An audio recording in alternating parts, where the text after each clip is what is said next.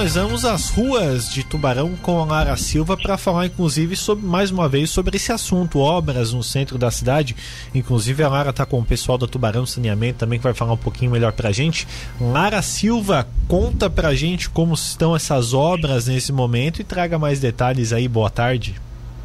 Boa tarde, Marcos Vinícius. Boa tarde aos ouvintes da Rádio Cidade. A gente está bem aqui no onde está acontecendo atrás da gente, não dá para ver muito bem, a gente está no celular para nós dois ficarmos aqui aparecendo bem para o ouvinte que acompanha a gente no YouTube, a gente está certinho aqui onde os trabalhadores estão é, fazendo é, na execução das obras, né, das obras aqui no trecho que, que a gente que você mesmo comentou. Ao meu lado está o engenheiro Leonardo Schmidt de Figueiredo, ele que coordena os investimentos da Tubarão Saneamento ele vai falar um pouquinho para a gente agora sobre essas obras, como foi a idealização é, do projeto, de como, ah, horário, questão assim. Então, primeiro, Leonardo, boa tarde. Queria saber essa questão dos horários. Uma das coisas que os ouvintes os moradores mesmo mais perguntam, né, é a questão por que o horário assim, de comércio e não depois, por exemplo. Boa tarde, boa tarde, equipe da Rádio Cidade, boa tarde aos ouvintes da Rádio Cidade. Sim, há, há uma necessidade de trabalho no período diurno por dois motivos principais. É, primeiramente por questão de ruído. Durante o dia, o ruído de obra ele é menos perceptível em função dos ruídos normais do dia a dia, de trânsito principalmente. Então, se nós fizéssemos no período noturno, não tenho dúvida que ninguém aqui na região da Marculino e nas ruas adjacentes, como Marechal Deodoro, Coronel Cabral, conseguiriam dormir. Ia ficar insuportável para as pessoas. E outro ponto importante é a parte de segurança. Uh, nós precisamos da luz diurna para trabalhar com mais segurança. Nós temos rede de gás natural aqui na Marculino, adutoras, rede de energia subterrânea, de fibra ótica. Então é importante que a gente tenha uma boa visibilidade da frente de serviço para minimizar quaisquer riscos de é, é, atingir uma infraestrutura dessas já existentes. Então esses são os dois pontos principais de nós trabalharmos durante o dia e não no período noturno. Certo, então começa às 8 e segue até às 6 da tarde. Ele começa às 8 e a, no final da tarde as equipes começam a fazer limpeza, a guardar os equipamentos. É, mas nesse caso específico aqui da Marculino, nós não vamos fechar as valas no final do dia para liberar o trânsito à noite. Para dar mais agilidade à obra, nós vamos manter as valas abertas com a devida proteção, sinalização e vigilância, para que no dia seguinte a gente retome a, a obra com mais agilidade para ela ir mais rápido. A obra ela só não vai funcionar no período de sábado de manhã.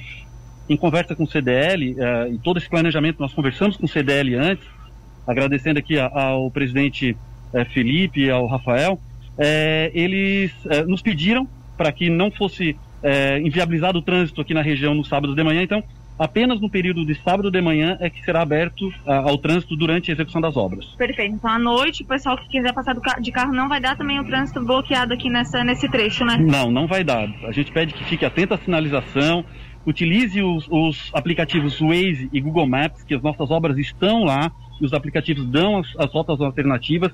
Então, mesmo durante a madrugada, as ruas, a Marcolino continuará fechada. Sim. Leonardo, uma das outras coisas que a gente até passou uma matéria antes sobre isso, a gente ouviu os lojistas aqui desse trecho, e uma das coisas que falam é a questão ah, de impacto nas vendas devido ao trânsito fechado. Como funciona essa, essa conversa de vocês com o CDL para ver mesmo o melhor jeito de fazer isso, uma obra necessária, uhum. e que não acabe prejudicando mesmo o comércio?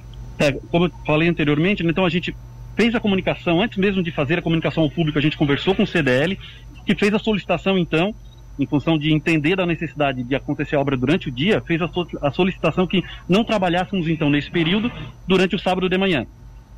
Uma semana antes da obra, no caso, semana passada, a nossa equipe de assistência social passou em mais de 40 estabelecimentos comerciais, né, reforçando a, a, a, ocorrência da obra agora durante essa semana.